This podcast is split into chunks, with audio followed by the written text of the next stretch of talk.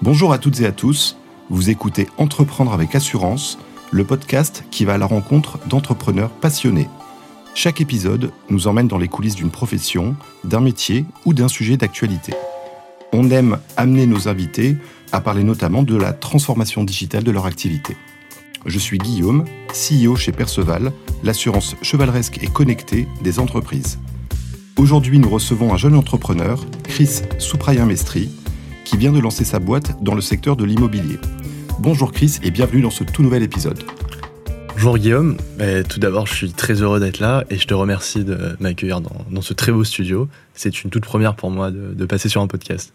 Eh bien écoute, bienvenue. Peut-être pour commencer, est-ce que tu peux nous parler un petit peu de toi, ton parcours, ton background, comment tu en es arrivé euh, à là aujourd'hui et après peut-être nous parler de, la boîte que tu viens de lancer il y a quelques mois. Donc euh, Chris, 25 euh, ans, réunionnais. Euh, j'ai effectué des études jusqu'à mon lycée à l'île de la Réunion. Et ensuite, j'ai quitté le lycée à l'âge de mes 17 ans pour effectuer une classe préparatoire euh, en métropole, à côté de Paris, euh, où j'ai effectué trois ans de classe préparatoire en école de commerce, où j'ai par la suite intégré une école de commerce qui s'appelle l'EDEC.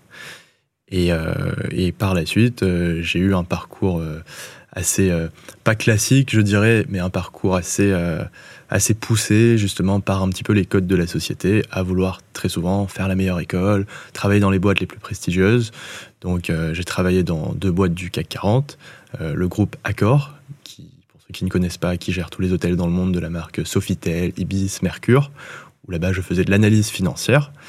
Et ensuite j'ai travaillé à la Société Générale, à la Défense, en banque d'investissement où j'étais en charge d'un portefeuille euh, d'une centaine de banques avec une équipe sur du marché interbancaire. Fils de parents entrepreneurs, j'ai toujours eu plus ou moins cette fibre et, euh, très engagé pour le développement de l'île dans laquelle je suis né, La Réunion. J'ai toujours eu pour envie de rentrer à l'île de La Réunion.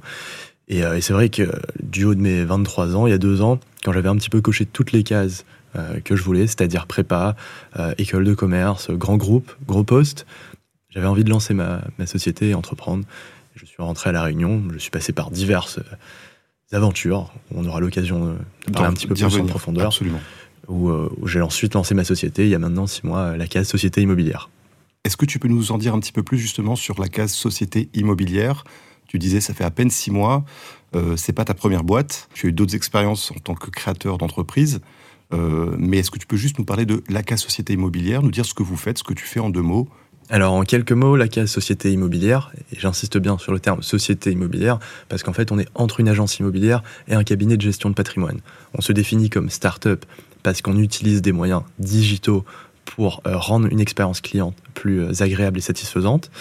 Et en fait, on est un intermédiaire, comme je te le disais juste avant, entre l'agence immobilière et la gestion de patrimoine. Pourquoi? Parce qu'on va s'occuper de toute la chaîne de valeur du bien immobilier.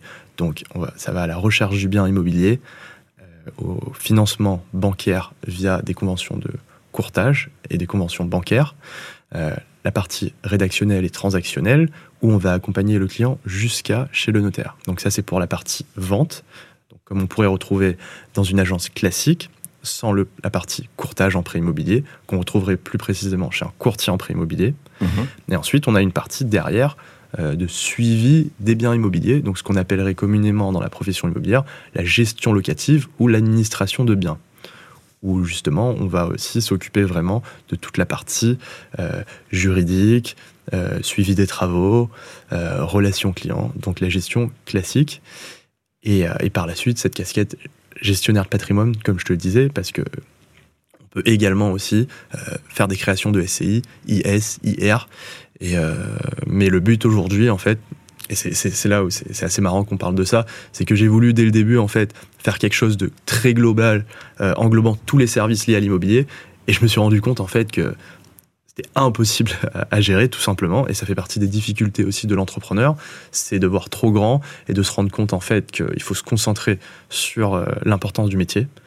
Et, et, en fait, c'est vrai que je me suis dit qu'en fait, en étant à La Réunion, il faut faire de tout, parce qu'à Paris, pour réussir et bien entreprendre, il faut, être spécialisé dans une niche, mhm. alors qu'ici, il faut faire de tout. Donc c'est vrai, j'ai décidé de faire de tout, mais là, je décide de réduire un petit peu toutes les casquettes qu'on a. Donc on fait essentiellement de la gestion locative et de la vente immobilière. Et la case aujourd'hui, c'est deux, c'est une équipe de trois personnes.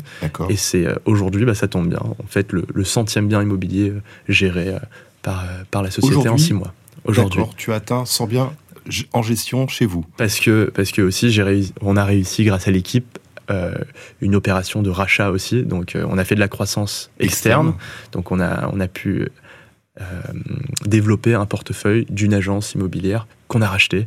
Et donc, en fait, aujourd'hui, bah, le rachat de cette agence, c'est donc ce qui nous permet de développer et de passer la barre des 100 logements sous gestion sur toute la Réunion. Petite question qui me vient comme ça, est-ce que vous avez un objectif en termes de rentabilité? Parce que tu disais, il y a trois collaborateurs. Deux collaborateurs plus moi, donc on est trois dans l'équipe, deux salariés. D'accord, vous êtes pour le moment. Ok, donc vous êtes à trois, donc il faut faire vivre trois personnes. Sans rentrer dans le détail des chiffres, est-ce qu'avec 100 biens en gestion, est-ce que donc pour euh, faire vivre trois personnes, 100 biens en gestion, c'est suffisant euh, aujourd'hui, ou est-ce que c'est encore en dessous de, vos, de votre besoin? Je dirais, en fait, on peut, on peut parler un petit peu, un petit peu chiffre parce que c'est toujours important de comprendre la structuration de, de l'entreprise et je pense qu'aujourd'hui, c'est un peu ce qu'on essaie de démocratiser à travers la case. C'est aussi une transparence parce que le marché immobilier à La Réunion est très opaque. Mhm. Il y a un manque de data, il y a un manque de transparence, notamment très souvent sur les commissions d'agence. Donc c'est vrai que moi j'aime bien être assez transparent sur les chiffres parce qu'on n'a rien à cacher en fait. Et en fait, un portefeuille de gestion, en moyenne, nous on est à 5% de gestion locative, c'est-à-dire pour ceux qui connaissent pas. C'est-à-dire qu'on va prendre 5% du montant du loyer, donc en général qui est hors charge. Donc si toi, par exemple, Guillaume, tu investis dans un, dans un T2 à la Providence à Saint-Denis qui te rapporte 1000 euros de loyer, nous, on va prendre 5% de gestion, donc on va te reverser 950 euros et on va prélever 50 euros. Le ticket d'entrée de notre de notre portefeuille, je dirais, le ticket moyen, pardon, c'est on, on se retrouve à environ 50 euros. D'accord. Donc, euh, je te laisse euh, faire le calcul. 50 fois 100, ça pourrait arriver en moyenne à 100 000 euros. D'accord. Donc, après, tout dépend des charges que tu as derrière. Euh, nous, dans notre équipe, on a un alternant et un salarié. Donc, c'est un portefeuille. En fait, si tu veux, sans l'eau, c'est pas la taille la plus rentable possible. À partir de 150, 200, c'est rentable. 100, ça permet vraiment d'être. C'est le point un peu d'équilibre, je dirais. Mais la rentabilité, en fait, sur un portefeuille, et je pense que c'est pareil sur de l'assurance, c'est que ce sont des revenus récurrents et tu le, tu le rentabilises dans le temps avec les autres, euh, les autres one-shot que tu vas générer. Sur euh, toi, tes contrats, par exemple, je sais pas. On a, nous, l'assurance dommage à l'ouvrage, par exemple, pour l'assurance. Ce sont des contrats, on les souscrit une fois et euh, le, le souscripteur, en général, donc c'est le maître d'ouvrage, celui qui fait construire le bien immobilier, il va être couvert pendant 10 ans à compter de la réception des travaux. Mais pour nous, c'est une prime d'assurance une fois, donc euh, une seule commission, une seule fois, mhm. et après, il y a 10 ans de gestion derrière. Donc ça, ce sont des one-shots. Après, ce sont des primes qui sont un peu plus élevées que la moyenne. Euh, le coût de l'assurance est, assez fort, euh, donc on s'y retrouve. mais voilà, ce sont des petites choses qui vont venir en fait ajouter au récurrent qu'on peut avoir sur des renouvellements de contrats classiques. Et donc je pense comprendre que c'est un peu la même logique chez toi tu as ton, tes revenus récurrents avec euh, tes frais de gestion, mhm. euh, donc de l'ordre de 5% sur les, sur les loyers. Et après, tu peux avoir des petites opérations one-shot qui te permettent bah, justement d'améliorer le quotidien et de gonfler un peu tout ça. Exactement. Vous avez une préférence sur justement le type de bien que vous prenez en gestion? Bah, Comme, en fait, au début, si tu veux, c'était ça qui était assez complexe dans, dans, ce, enfin, dans le fait de se lancer dans l'immobilier sans vraiment avoir travaillé au préalable dans l'immobilier même si euh, j'avais eu des expériences familiales dans l'immobilier et une casquette d'investisseur immobilier un petit peu à côté qui m'a permis de comprendre un peu plus euh, ce phénomène. Mais c'est vrai que l'immobilier est un marché tellement vaste, tellement complexe, parce que déjà il faut différencier l'immobilier d'entreprise et l'immobilier résidentiel, qui ne sont pas du tout les mêmes lois, les mêmes normes et, euh, et la même structuration. Donc pour répondre à ta question, on va faire plus de résidentiel parce que je dirais que c'est moins technique que l'immobilier d'entreprise, mais on fait de l'immobilier d'entreprise également et on s'appuie à travers une équipe de juristes, euh, d'avocats et on n'hésite pas à externaliser lorsqu'on a besoin euh, de conseils ou de services. D'accord. Est-ce que tu peux nous dire ce, qu'est-ce que tu aimes dans ton métier en fait? Pourquoi, euh, pourquoi l'immobilier? Pourquoi, alors que tu as, on va revenir sur tes expériences passées, mais mhm. pourquoi avoir choisi l'immobilier euh, Qu'est-ce que tu aimes en fait dans ce métier? Je, je, sais que tu as choisi ça parce que tu, tu sais le faire et euh, ta formation t'y a amené, ton, ton parcours t'y a amené. Mais qu'est-ce qui te plaît vraiment dans ce métier aujourd'hui? Très souvent, ce qui est marrant à l'île de la Réunion, les gens viennent me voir, notamment les gens et les gens de ma famille, les camarades, les dallons, ils viennent me voir, ils me disent ouais en fait c'est marrant, tu ouvres une société dans l'immobilier alors que tu n'as pas du tout fait d'immobilier, euh, tu as fait une école de commerce, on on comprend pas, je comprends pas, est-ce que tu as vraiment trouvé ta voie? Et c'est vrai, ça revient à notre raisonnement aussi. Aujourd'hui, les jeunes, on change constamment de métier, donc la quête de sens aussi, elle fait aussi partie de notre questionnement en tant que jeune entrepreneur aujourd'hui. Et donc, en fait, ce que j'essaie d'expliquer aux gens, notamment à pas mal de réunionnais, c'est que lorsqu'on fait une école de commerce et notamment une école après une classe préparatoire, on nous forme à tous les métiers liés à l'entreprise. Donc ça va de la création, on apprend la création d'entreprise, on apprend la stratégie d'entreprise, on apprend le juridique, on apprend la fiscalité d'entreprise, la comptabilité, le marketing, le développement web, le SEO. Donc en fait, on a une vue d'entreprise sur tous les, les scopes un petit peu, si je puis dire. Donc en fait, pour moi, ma formation m'a permis tout simplement de créer une boîte. Je veux dire, je me suis mis dans l'immobilier parce que j'aime ça, bien entendu, mais ça aurait pu très bien être euh, peut-être l'assurance, ça aurait très bien pu être la food. D'ailleurs, la première boîte que j'ai lancée, c'était dans la food, dans, dans le foie gras en fait, si tu veux, tu prends un produit et on t'apprend à transformer ce produit, à le marketer et à le développer sur le territoire réunionnais. Moi, c'est ça un petit peu ce que j'aime faire, c'est créer de la valeur.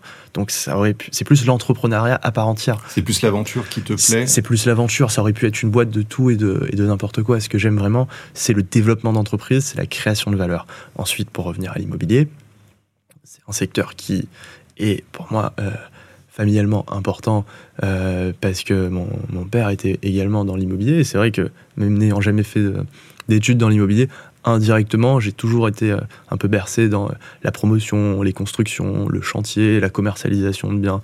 Et, euh, et avec le temps, j'ai développé un affect particulier et je lisais euh, très souvent la presse sur l'immobilier, sur euh, la crise du logement. En rentrant à La Réunion, je me rendais compte qu'il n'y a pas assez de logements pour tous les habitants. J'ai commencé indirectement, en rentrant à La Réunion, à m'interroger et à me questionner sur ce secteur que j'ai trouvé vraiment passionnant.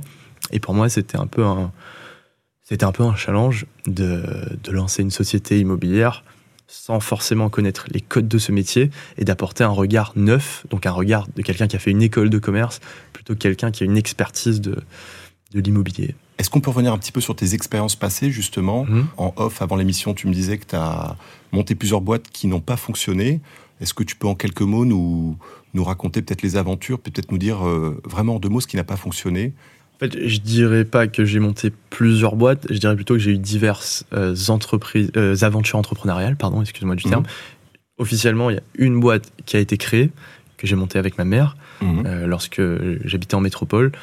je rentrais à La Réunion deux fois par an, donc en général c'était en décembre, et c'était une société... La période des fêtes de fin d'année. La période des fêtes de fin d'année, exactement, donc le, donc le foie gras. On l'a marketé, la marque s'appelait Maison de Lille, euh, et, on l'a marketé à travers un très beau packaging, euh, un super beau bleu, des toiles, des, un emballage en toile de jute pour, euh, pour rappeler un peu le côté goni de la Réunion, de la Réunion, etc. Toute cette histoire.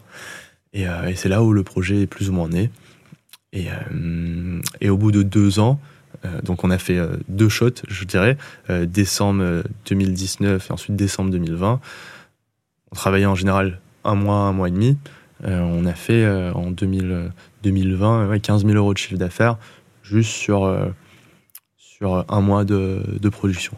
D'accord. Donc voilà, on a marketé le produit. Ensuite, moi, j'en ai vendu aussi en métropole pour mes amis euh, d'école de commerce. Euh, c'était une super belle aventure. La question que je me pose, c'est quels étaient vos, vos clients? Donc c'était vendu principalement à La Réunion, mais aussi en métropole? C'était vendu principalement à La Réunion parce qu'en fait, on voulait avoir un produit parfait, si je puis dire. Et donc le haut de gamme du foie gras, c'est le foie gras mi-cuit. Et le foie gras mi-cuit nécessite une température extrêmement précise. Et à l'export, c'est très très très compliqué parce que de garantir la qualité. Ouais, je t'explique pas toute la chaîne logistique de froid, de conservation du froid. Mais c'est compliqué. Donc très complexe. Donc on a décidé de le vendre comme ça en direct à la Réunion aux, particuliers. Et ensuite on s'est mis un petit peu dans le dans le dans le B2B à vendre avec des professionnels. On a plus ou moins arrêté la l'aventure, mais ma mère continue à vendre ses foie gras, donc vous pouvez euh, commander les foie gras sur, euh, sur la page Facebook ou Instagram de Maison de Lille.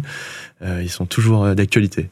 Ça me fait une transition parfaite pour te dire que tous les liens que tu peux mettre, que tu vas vouloir mettre en avant, mhm. vont être mis en description de, l'épisode. D'accord. Donc on retrouvera le lien vers le foie gras de ta maman dans la description de l'épisode. Est-ce que tu peux nous en dire un petit peu plus sur tes expériences justement dans les deux sociétés du CAC 40 que tu évoquais, donc la Société Générale et Mhm. le groupe Accor. Sans entrer dans les détails, mais est-ce que tu peux nous dire euh, comment tu as vécu cette expérience, euh, ce que ça, ce que ça t'a apporté et, pourquoi tu y es pas resté finalement? Euh, bah, J'ai commencé tout d'abord euh, avec, euh, avec une alternance dans le groupe Accor, où là j'étais analyste financier. Pour un... enfin, déjà, pourquoi j'ai choisi ce groupe-là? Parce que je suis un amoureux aussi du voyage. Euh, J'essaie très souvent, dès que je peux, de, de voyager parce que ça, ça t'apporte énormément de choses, pas que professionnellement, mais aussi humainement, humainement pardon, sur la connaissance de soi, sur la connaissance de l'autre. C'est quelque chose qui t'enrichit, euh, proprement dire. Et donc j'ai décidé de travailler dans un groupe hôtelier parce que c'est un groupe qui est présent dans, pour le coup, tous les pays du monde. Et donc, euh, en me projetant, à mon jeune âge, en quittant mon école de commerce, je me suis dit que ça allait permettre de beaucoup voyager. C'est pour ça que j'ai choisi ce groupe-là. C'est un groupe d'ailleurs qui a une très belle image de marque. Euh, Hall, euh, qui est une marque de Accor, était le sponsor du Paris Saint-Germain. Il y a le, euh, le Accor Arena aussi à Paris. C'est vraiment, en termes de culture d'entreprise, c'est super de travailler dans ce groupe. Et, euh, et du coup, je suis parti sur un poste financier, euh, ne sachant pas vraiment ce que je voulais savoir, comme 75% des jeunes de ma génération, à mon âge, on se dirige très souvent vers les métiers les plus, euh, voilà, j'ai pas honte de le dire, les métiers les plus prestigieux et rémunérateurs, parce que le système nous pousse à croire que Absolument. ouais, ce c'est un peu la voie de la réussite également. Mhm. Après, bien entendu, quand tu évolues, tu vas plus à la recherche de quête de sens, euh, etc. Mais c'est vrai, moi, à cet âge-là, j'avais un peu ce raisonnement-là. J'ai quitté la Réunion, donc euh, il faut que euh, j'ai... Oui, l'idée c'était un petit peu peut-être de rentabiliser bah, voilà, tous tes efforts, tout Bien ton sûr. parcours. ouais, bien sûr. Et donc naturellement, tu t'es tourné vers ça. Voilà. Mais ça n'a pas duré. pourquoi? Parce que tu avais envie de changement? Parce que non, parce qu'en fait j'ai fait j'ai fait un an et ensuite j'ai démissionné parce que le enfin le poste était très bien, très formateur. Euh, où, comme je te disais, j'avais un portefeuille avec une équipe de 1800 hôtels où on regardait les performances financières de, ces hôtels, donc par rapport à toutes les nuitées réservées, est-ce que ces hôtels étaient rentables, pas rentables, et donc on mettait en place des stratégies de prix, mais euh, je suis pas pleinement satisfait et épanoui parce que je sens pas que je crée de la valeur à mon sens comme j'aurais souhaité, et comme je te disais, vraiment mon, euh, combat un petit peu entre guillemets, ça a toujours été pour le développement de la Réunion. Et, j'avais envie de, participer à ce développement, que ce soit économique ou social, à la Réunion. Donc euh, je souhaitais entreprendre et je souhaitais entreprendre à la Réunion par-dessus tout. Et c'est vrai qu'en fait, une fois que j'ai quitté le groupe Accor, j'ai démissionné. Je sentais que l'expérience était très bien, mais comme tous mes copains euh, d'école de commerce allaient travailler en banque d'affaires, faisaient de la finance, étaient mieux payés et, euh, avaient un ticket, un, un titre un petit peu plus prestigieux dans les écoles de commerce, je me suis dit bon en fait faut travailler en banque tout. C'est vrai que tu as fait une école qui est classée super, euh, super master finance d'Europe. euh, Il faut que tu rentabilises ton diplôme. Après, bien entendu, tu as aussi la pression un peu familiale qui est, qui est pas négligeable dans cet environnement. Oui. Et donc, j'ai travaillé euh, en banque, là, à la Société Générale, à la Défense. Très belle expérience aussi, d'un an, où, euh, avec une équipe, on était en charge d'un portefeuille de banques euh, de banques suisses. Donc, en fait, si tu veux, pour résumer, te faire court, Mhm. tu as un marché interbancaire. C'est-à-dire que les banques, elles te financent, mais pour te financer, elles se financent elles-mêmes avec d'autres banques. Donc la Société Générale émettait des prêts pour ce portefeuille de banques suisses. Et donc on regardait la solvabilité de ces banques euh, à travers des ratios financiers pour savoir est-ce qu'on pouvait prêter de l'argent. Au même titre que toi, je sais pas, Guillaume, tu vas au, au Crédit Agricole de Sainte-Clotilde pour demander un prêt bancaire. Bah, nous, on fait cette même chose, sauf qu'on regarde euh, une banque suisse, voilà, comme. Edmond, Edmond Rothschild, Pictet, etc. D'accord. Donc c'est le même travail euh, en, de manière un peu plus élaborée, détaillée, on va dire. Ça, ça me, ça me fait penser au, au schéma qui existe aussi dans les assurances, où on a ce qu'on appelle de la réassurance. Donc ton assureur euh, t'assure toi, personne physique ou entreprise, mais en fait cet assureur lui-même va faire réassurer une partie de la, du risque qu'il euh, supporte par un autre assureur qu'on appelle un réassureur, qui sont en fait donc les assureurs d'assureurs. Alors c'est pas exactement la même mécanique que ce que tu décris dans le système bancaire, mais il y a quand même cette, euh, cette notion de, de- d'interconnexion, d'interdépendance, et le fait en fait de, de diviser le risque finalement auprès d'autres partenaires. Euh, ce sont des concepts, je pense, qui se, qui se rejoignent. J'aimerais qu'on vienne un petit peu à, l'entrepreneuriat. Tu as construit beaucoup de- d'expériences et tu as appris beaucoup de choses avec ton, ton, ton parcours euh, d'études et tes premiers boulots. Mais aujourd'hui, justement, tu parlais d'être à La Réunion. Quels conseils, au pluriel, tu pourrais donner à un jeune, une jeune personne qui, qui souhaite euh, créer son entreprise, quelqu'un qui justement n'a pas eu euh, l'opportunité ou la chance euh, d'apprendre, on va dire, dans les meilleures écoles. C'est marrant que tu me dises ça parce qu'en fait, quand tu regardes le tissu économique de la Réunion et de la métropole, notamment la zone un peu parisienne, c'est tout l'inverse en fait. Beaucoup d'entrepreneurs dans la zone parisienne ont fait des études, ont un parcours académique assez tracé, alors qu'à La Réunion, et c'est pour ça que j'admire La Réunion, la force d'entrepreneuriat de La Réunion, c'est que beaucoup de personnes euh, viennent de milieux très modestes, ont des idées, arrivent à, les développer.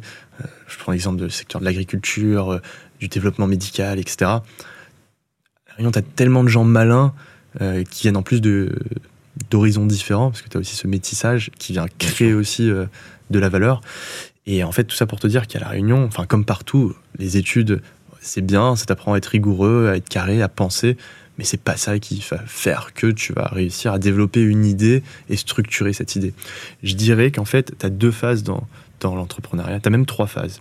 D'accord. La première phase, je dis ça vraiment à ma modeste expérience, hein, je ne suis pas tout connaître sur l'entrepreneuriat et je suis tout jeune, donc c'est pour ça que, que j'apprends tous les jours aussi. La première étape, je pense, c'est vraiment de, de, créer, de créer quelque chose ou de prendre quelque chose et de le marketer de manière différente. T'as pas besoin de, créer l'idée du siècle, c'est-à-dire euh, lancer une start-up qui relie ta chaussette gauche à ta chaussette droite, mais de prendre un marché et ensuite de trouver une cible à ce marché, le marketer et l'adapter et de faire les choses différemment. Ensuite, la deuxième étape aussi, c'est la, la structuration de l'entreprise. Où là, je pense, c'est vrai que c'est. Ça, c'est, je pense, un point très important. Ça aide, ça aide. Notamment, c'est vrai que si tu as fait un peu de finance, tu comprends comment rentre de l'argent et sort de l'argent et comment une entreprise devient rentable. La structuration d'entreprise, c'est, une, une, étape qui est plus, plus complexe et ce qui permet de passer euh, bah, de un an à trois ans d'existence. Sachant qu'aujourd'hui, euh, je pense que tu sais, mais une entreprise, euh, une entreprise sur cinq survit dans les, dans les deux premières années c'est d'être entouré et être accompagné de personnes qui peuvent te permettre de faire des choses que toi tu ne sais pas faire. Donc par exemple, moi je dis très souvent qu'il y a un trio d'enfer. Euh, le trio d'enfer, c'est avocat, expert comptable, notaire. Lorsque tu es accompagné un peu de ces trois professions qui t'aident très souvent dans le développement de n'importe quelle activité, déjà tu es un peu rassuré parce que sur ces points-là, tu sais que tu vas pas te planter. Donc pour répondre à ta question, un jeune qui n'a pas forcément euh, fait des études, moi, je lui dirais de se constituer un, réseau mmh. et donc participer à des événements. D'ailleurs, à La Réunion, de plus en plus d'événements se font euh, autour de l'entrepreneuriat. Je suis même adhérent à, la French Tech Réunion et au MEDEF. Super, je voulais te demander justement, ça faisait partie des questions, comment tu construis un petit peu ton réseau. Euh, et donc voilà, adhérent French Tech La Réunion, MEDEF. MEDEF et FNIM aussi. Euh, FNIM Réunion, donc pour ceux qui ne connaissent pas, c'est la Fédération nationale des agences immobilières, le petit carré jaune. Absolument. je pense que tout le monde a déjà vu ce petit carré jaune. D'ailleurs, je fais un petit coucou à, la, fédération et à Bill Kiss qui fait un travail monstrueux sur. Euh, Alors, vraiment, c'est parfait parce que je voulais te demander si tu voulais mettre quelqu'un en lumière dans ton entourage professionnel. Tu nous as parlé des professions qui peuvent aider hein, quelqu'un qui démarre dans l'entrepreneuriat sans être un spécialiste. Parle-nous un peu de Bill Kiss. Euh, tu veux peut-être la mettre en avant ou lui faire un petit, un petit big up Je voulais lui faire un petit big up parce qu'au final, euh, c'est vrai que moi, n'étant pas professionnel de l'immobilier, quand tu rentres euh, dans ce type de syndicat, on t'offre un peu tous les outils, toutes les armes pour te former. Donc, elle, qui est la secrétaire générale de la FNIM à La Réunion, elle aide tous les professionnels immobiliers de La Réunion adhérents à cette caisse à, trouver une stratégie, euh, à être là en backup. Donc, donc ça m'a beaucoup aidé à, à, lancer ma boîte aussi, d'être adhérent de ce, de ce réseau-là comme après le MEDEF et la French Tech, qui te permettent d'avoir des casquettes un petit peu différentes. La French Tech va être, comme son nom l'indique, beaucoup plus orientée vers euh, les nouvelles technologies, donc euh, la data, le marketing, le développement web. Donc ça va permettre à un entrepreneur peut-être euh, qui a moins la tête dans les, dans, les nouvelles technologies de comprendre un petit peu mieux comment digitaliser sa, sa société. et là, on en vient au thème, de, au thème même de ton podcast. Absolument, oui. On parle entrepreneuriat. Et, c'est vrai que l'angle digitalisation nous intéresse beaucoup parce qu'on pense euh, chez Perceval que c'est l'avenir tout simplement. Euh, ça permet de résoudre des sujets, résoudre des problématiques. Ça permet de créer de la valeur, de créer la différence. Euh, donc nous, on essaie de le faire avec nos propres services, nos propres solutions. Mais on, est intimement persuadé que c'est transposable à quasiment tous les métiers. Mm-hmm. Et donc, en plus, on est dans un monde où tout va très très vite ce sont quand même des, métiers assez techniques, hein, les métiers de la tech. Donc euh, c'est bien de pouvoir s'entourer. Moi, c'est ce que je retiens de ce que tu nous dis. C'est aussi le conseil que tu donnes aux jeunes, aux personnes qui veulent se lancer dans l'entrepreneuriat sans, sans, avoir un parcours euh, d'études euh, très fourni.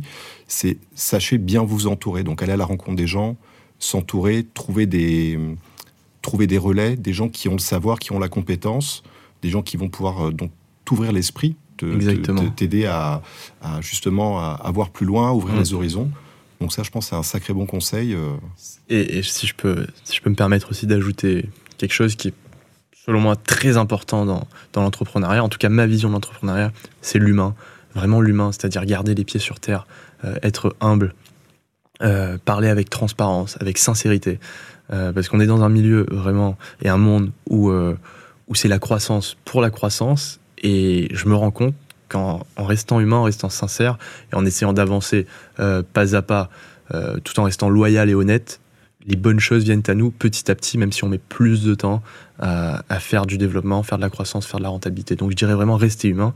Et c'est les rencontres qui font que, bah, regarde par exemple nous, on s'est rencontrés comme ça grâce à, grâce à Thomas, parce que justement je pense que tous les deux, on, on apprécie l'humain, la discussion, la rencontre, on s'intéresse pas qu'au business et on partage d'autres points communs. Et ça, ça fait vraiment tout. Et ton réseau, tu l'utilises au final naturellement en étant humain, en s'intéressant à plein d'autres choses. Donc, euh, donc être curieux, c'est aussi c'est une clé importante dans le, dans le développement d'entreprise. Est-ce que tu aurais encore quelques conseils ou d'autres conseils à donner euh, aux entrepreneurs euh, réunionnais ou aux jeunes, tout simplement? Oui, je dirais, je dirais d'avoir aussi d'autres, d'autres casquettes, et notamment des casquettes associatives, parce que c'est vrai que ça ouvre énormément de portes et ça te permet de rencontrer beaucoup de personnes.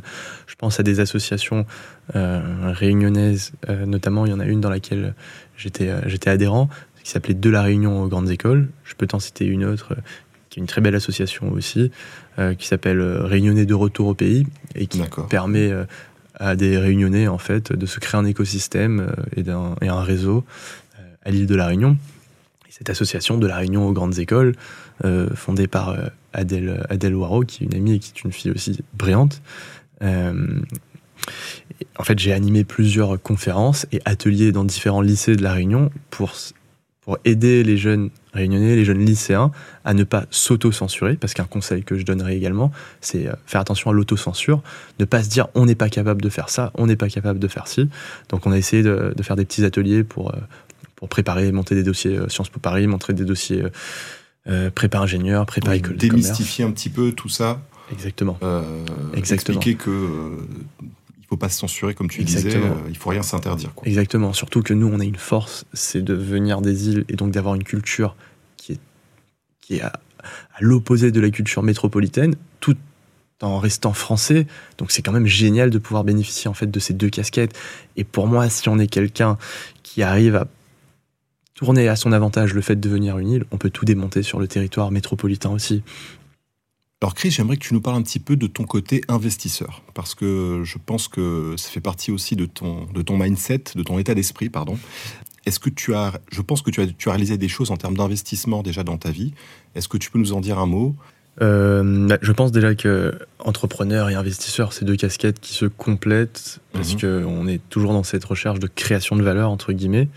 Et l'investissement permet de créer de la valeur qui est financière, donc euh, l'argent, qui est un moyen, qui te permet d'entreprendre, qui est la fin. Donc pour moi, c'est un peu lié si on arrive à faire un petit peu les deux. Étant passionné d'immobilier, c'est vrai que depuis très longtemps, je rêvais d'investir dans, dans l'immobilier le plus jeune possible pour me constituer un, un capital, un patrimoine qui me permettrait d'atteindre ce qu'on appelle tous plus ou moins la liberté financière, euh, entre guillemets. Mais bon, la liberté financière, on se la fixe tout, tous un peu comme on en a envie. Euh, je pense que même si demain je me constitue un patrimoine et que je peux vivre de mes loyers, je continuerai quand même à entreprendre. ouais, j'en suis sûr aussi. Quand on aime que ça, en fait, on peut pas s'en, pas s'en lasser. Donc, euh, donc ça a été un peu lié mes deux activités, et c'est vrai que en m'intéressant beaucoup à l'investissement immobilier, c'est comme ça que j'ai décidé aussi de créer ma société, parce que dans ma société, on propose d'accompagner euh, des clients sur des investissements immobiliers. Donc on va trouver le bien pour eux, trouver le bien rentable, on va monter le financement, on va leur conseiller leur modèle fiscal aussi. Est-ce qu'il faut le louer en nu, le louer en meublé? Donc le meublé, ça va générer un, dispositif fiscal qui s'appelle le LMNP, le loueur meublé non professionnel, qui te permet de bénéficier euh, d'avantages fiscaux, comme par exemple l'amortissement comptable de ton bien. Et ensuite, il y a aussi la partie investissement, défiscalisation. donc là, ce qui se passe dans l'immobilier, c'est le, le neuf. Donc on parle beaucoup du Pinel ou du Jardin IS à La Réunion. Mmh. Donc ce sont un peu... On, aime bien en fait avoir cette approche fiscale, conseil dans notre société.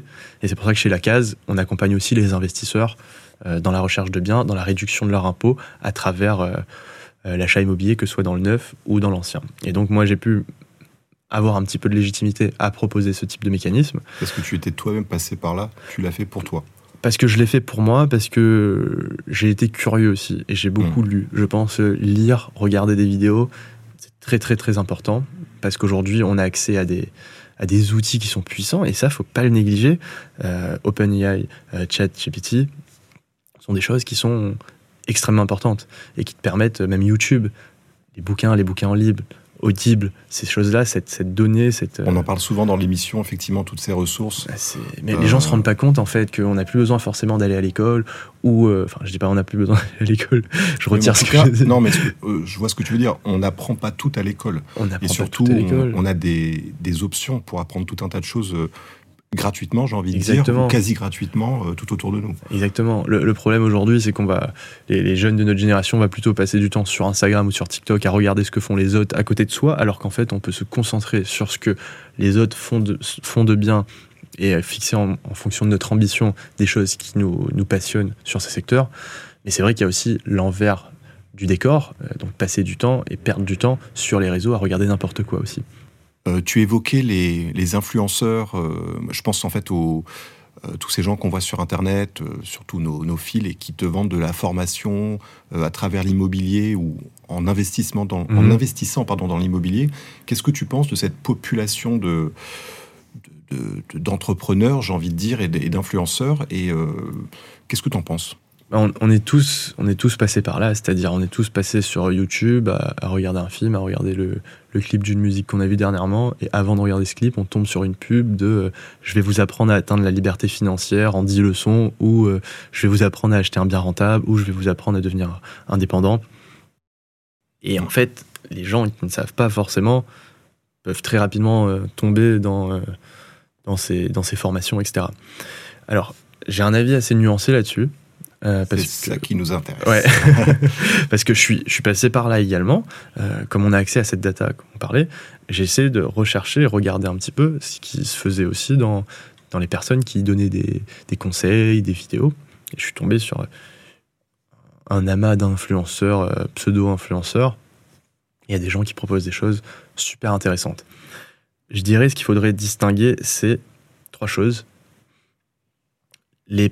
L'investissement avec la technicité, comme je te disais juste avant, les mécanismes fiscaux, le LMNP, euh, la SCI, l'IR, la IS, la holding, qui vont vraiment rentrer dans les détails, comme le mhm. ferait un expert comptable en gestionnaire de patrimoine.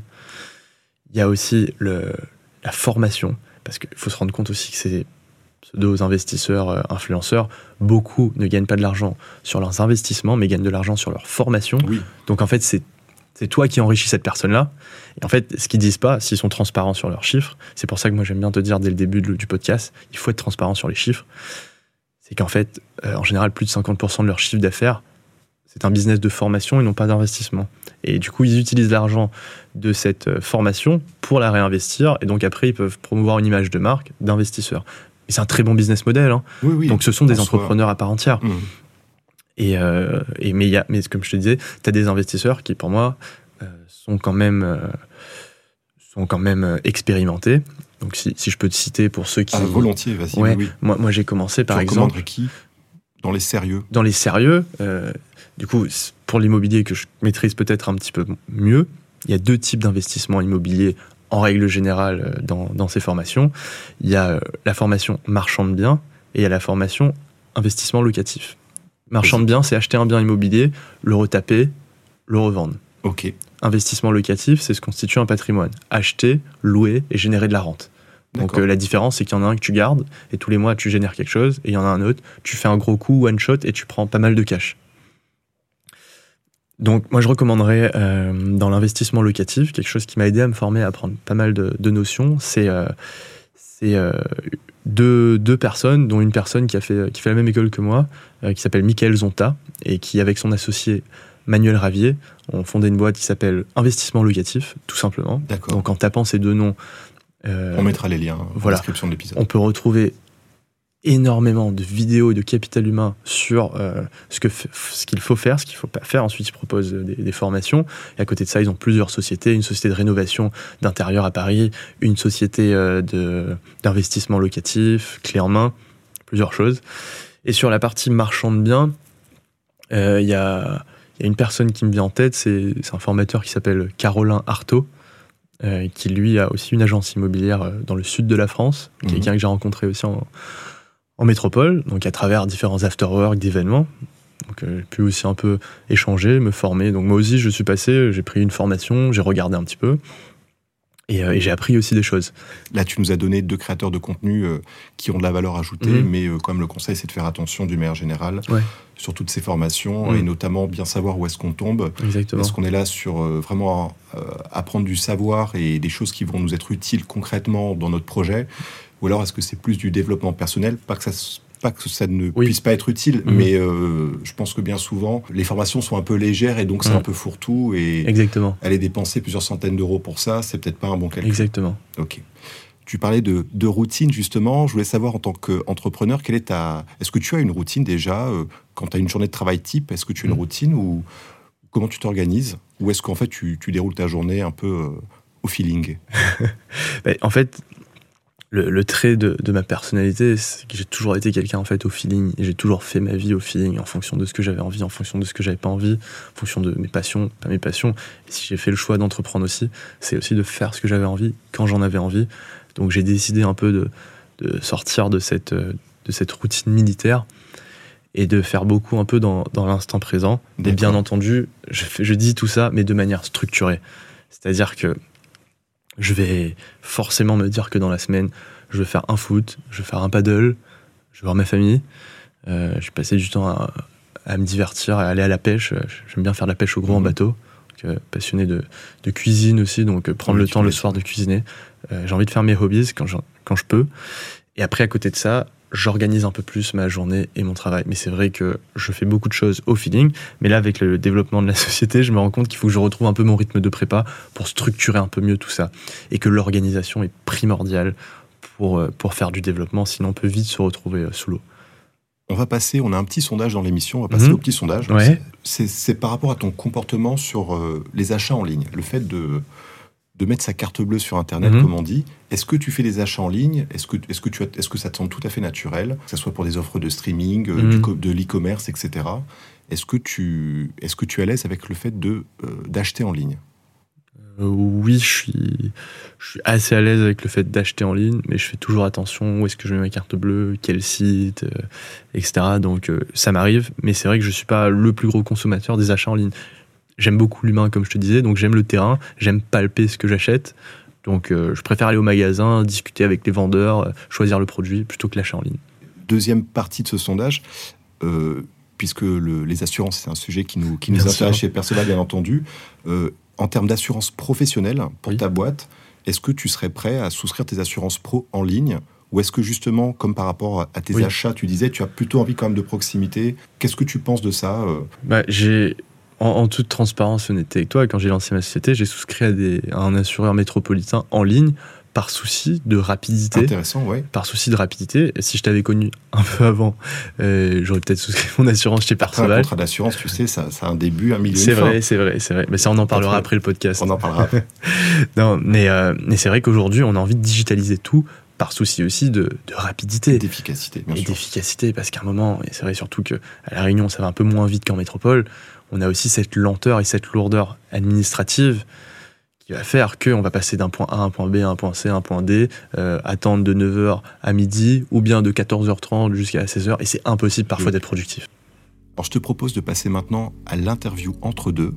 L'idée, c'est que je te donne le choix entre deux réponses et tu me dises euh, vers laquelle tu te, tu te diriges. Quand tu es dans un contexte de boulot, dans ta journée de travail, tu es plutôt thé ou café? Thé. Le thé. pas de café. Pas de café du tout. Que du thé. Très bien. Quand est-ce que tu es le plus productif selon toi?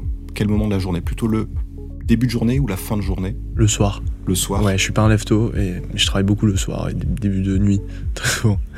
Très bien. Parce que, parce que je me sens seul et je sais que j'ai pas de, de distraction, entre guillemets, et, et je, sens- je sais que je suis productif. J'ai Oui, toujours été comme ça. Est-ce que tu es plutôt travail euh, en bureau, au bureau avec tes collègues autour ou télétravail? Qu'est-ce qui te plaît le plus? Euh, au bureau, c'est pour ça qu'on a, on a créé un petit écosystème euh, dans nos bureaux. On a créé vraiment un open space où on permet même à des gens de, de coworker dans nos bureaux. Ah, cool. Donc euh, ouais, ouais, vraiment, on a fait vraiment quelque chose avec, avec des plantes. on a essayé de faire des beaux bureaux pour Oui, permettre un peu l'émulation collective. Mais je laisse la possibilité à mes, à mes salariés de faire du télétravail également. Si tu devais choisir, est-ce que tu préférais embaucher ou travailler avec un novice mais passionné Ou alors est-ce que tu préférais plutôt euh, l'expérience euh, euh, d'un d'un senior mais avec peut-être moins de spontanéité? Quel profil tu choisis entre les deux? Ah. Novice passionné ou senior expérimenté? Novice passionné, mais peut-être que dans deux ans, je te dirais senior expérimenté parce que j'aurais pris trop de novices spontanés. D'accord. Tu es plutôt Mac ou PC La fameuse question. J'ai toujours été plus ou moins Mac, j'ai été habitué à avoir un iPhone, donc j'ai eu Apple. Ah, t'es arrivé au Mac par l'iPhone en fait. Ouais, D'accord. ouais, ouais, ouais. Donc, Ok. euh, Intéressant, Mac merci. est toujours Mac. Quel est le plus important pour toi dans ta conception, en tout cas dans ton métier aujourd'hui? Est-ce que c'est d'attirer de nouveaux clients ou de fidéliser plutôt les clients qui sont déjà existants? Je sais que les deux sont importants, mais si tu devais choisir entre Oui. les deux. Euh, comme c'est notre première année, attirer le maximum de clients et ensuite fidéliser avec notre portefeuille. D'accord. Pour te détendre après une journée de travail, Mhm. t'es plutôt Netflix ou lecture? Euh, Netflix, Netflix. mais j'aime bien la lecture aussi. La presse surtout. Quel genre de presse? Euh, le Monde Challenge, Capital. Ok. Niveau musique, quand tu bosses, t'écoutes quoi? Plutôt rock? Plutôt rap? Euh, J'arrive pas trop à, à écouter de la musique quand, quand je travaille, mais j'aime bien mettre des musiques de fond Mhm. et, et je mets de la bossa nova. Bossa Nova. Ouais, parce que j'aime beaucoup ça? Parce que j'ai vécu au Brésil? Ah, excellent. Pour apprendre de nouvelles choses, est-ce que tu es plutôt podcast ou lecture justement? Quel est ton canal préféré pour l'apprentissage, apprendre de nouvelles choses? Euh, les deux, parce que comme je fais énormément de routes tous les jours en tant qu'agent immobilier, euh, j'écoute très souvent des podcasts et, et j'essaie tous les matins de lire quand même la presse locale et, euh, et le soir de lire un petit coup de presse aussi. D'accord. Ah, donc tu as quand même des petites routines journalières. Tu fait, lis un ouais. peu le matin, tu lis un peu le soir. J'essaie en tout cas. Euh, et pour finir, est-ce que tu es plutôt assurance traditionnelle ou assurance digitale? Même si j'ai ma petite idée. Euh, je suis plus assurance euh, digitale. Merci beaucoup Chris. J'aimerais qu'on parle un petit peu Chris de ton utilisation des réseaux sociaux Ouais. dans le contexte professionnel. Oui.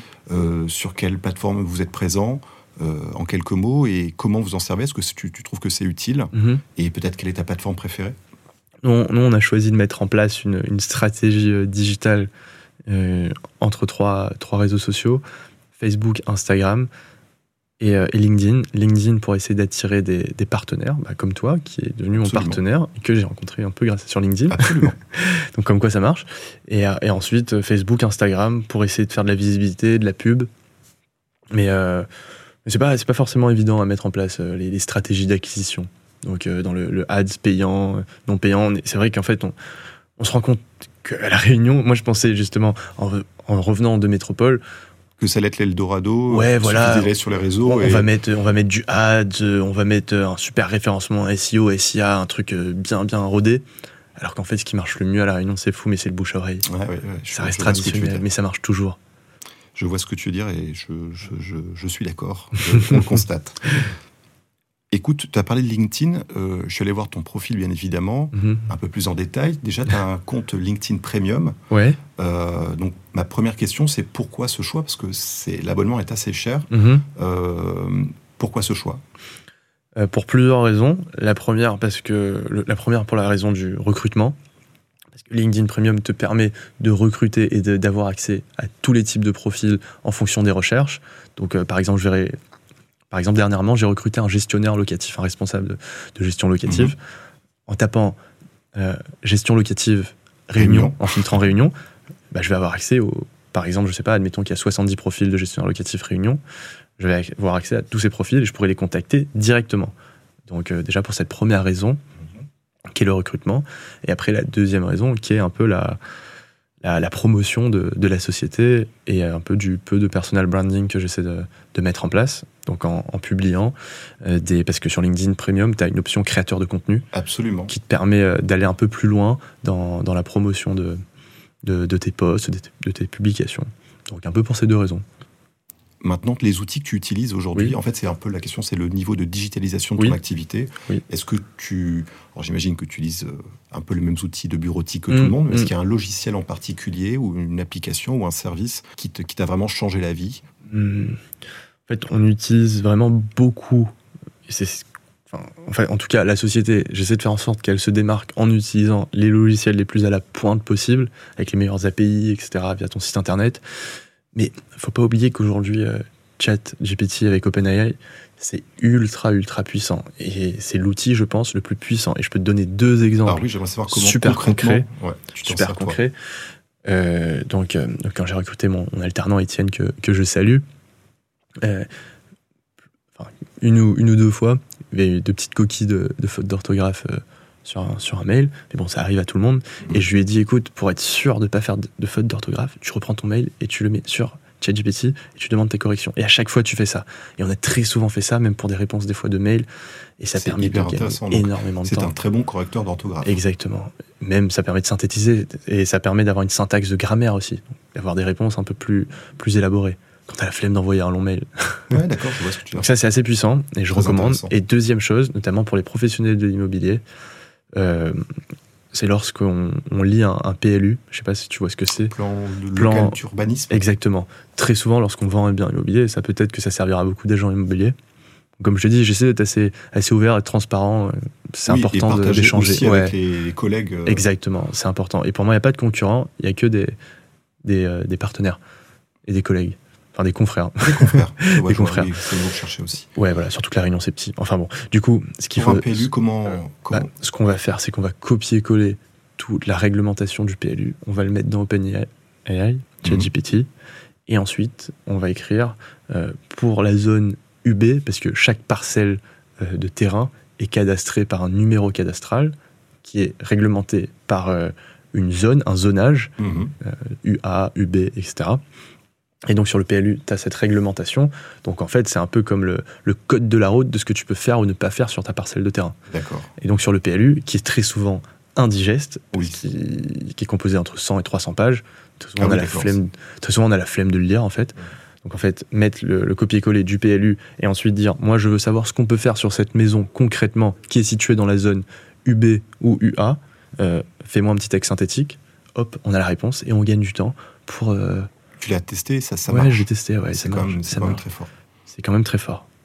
Est-ce que chez la CAS Société Immobilière, vous avez une actualité en ce moment, euh, un service, un lancement, quelque chose de, dont tu aimerais faire profiter euh, nos auditeurs aujourd'hui?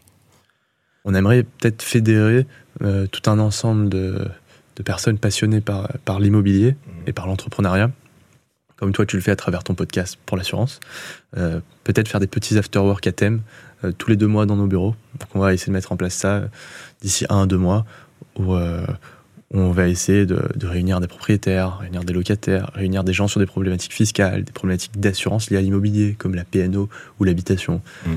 C'est quelque chose qu'on essaie de développer, qu'on va essayer de mettre en place d'ici la fin de l'année. J'espère que ça se réalisera. Donc pour ceux qui veulent savoir un petit peu plus sur notre actualité, sur ce qu'on propose sur nos services, euh, vous pouvez suivre euh, notre Instagram, Facebook et surtout LinkedIn.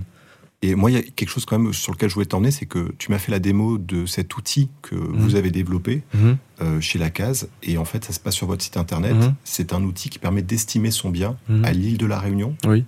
Est-ce que tu peux juste nous en dire un mot? Parce que moi, j'ai trouvé ça très efficace, bluffant même. Oui, ben en fait, c'est vrai que enfin, quand tu sors un site internet, les gens ne se rendent pas forcément compte du travail qu'il y a derrière euh, dans le développement du, site, la charte graphique que tu fais aussi pour rendre ton expérience client plus agréable. Comme toi, tu le fais pas mal avec Perceval, avec ton petit Merlin et tout.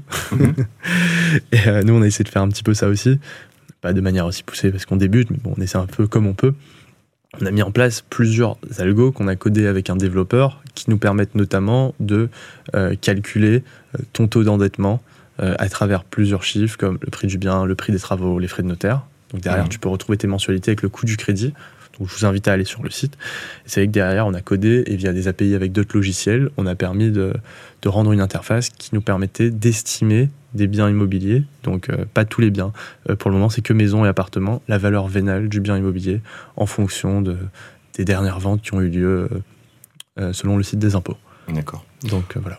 Eh bien, Chris, merci beaucoup. Euh, l'émission touche à sa fin. C'était super de t'avoir euh, pour échanger sur tous ces sujets. Je te dis à très vite euh, dans la vraie vie. Merci beaucoup Guillaume. Salut. Salut. Nous sommes arrivés à la fin de cet épisode. Merci infiniment d'avoir pris le temps de nous écouter aujourd'hui. Nous espérons que les sujets abordés vous ont plu et que vous avez appris quelque chose de nouveau.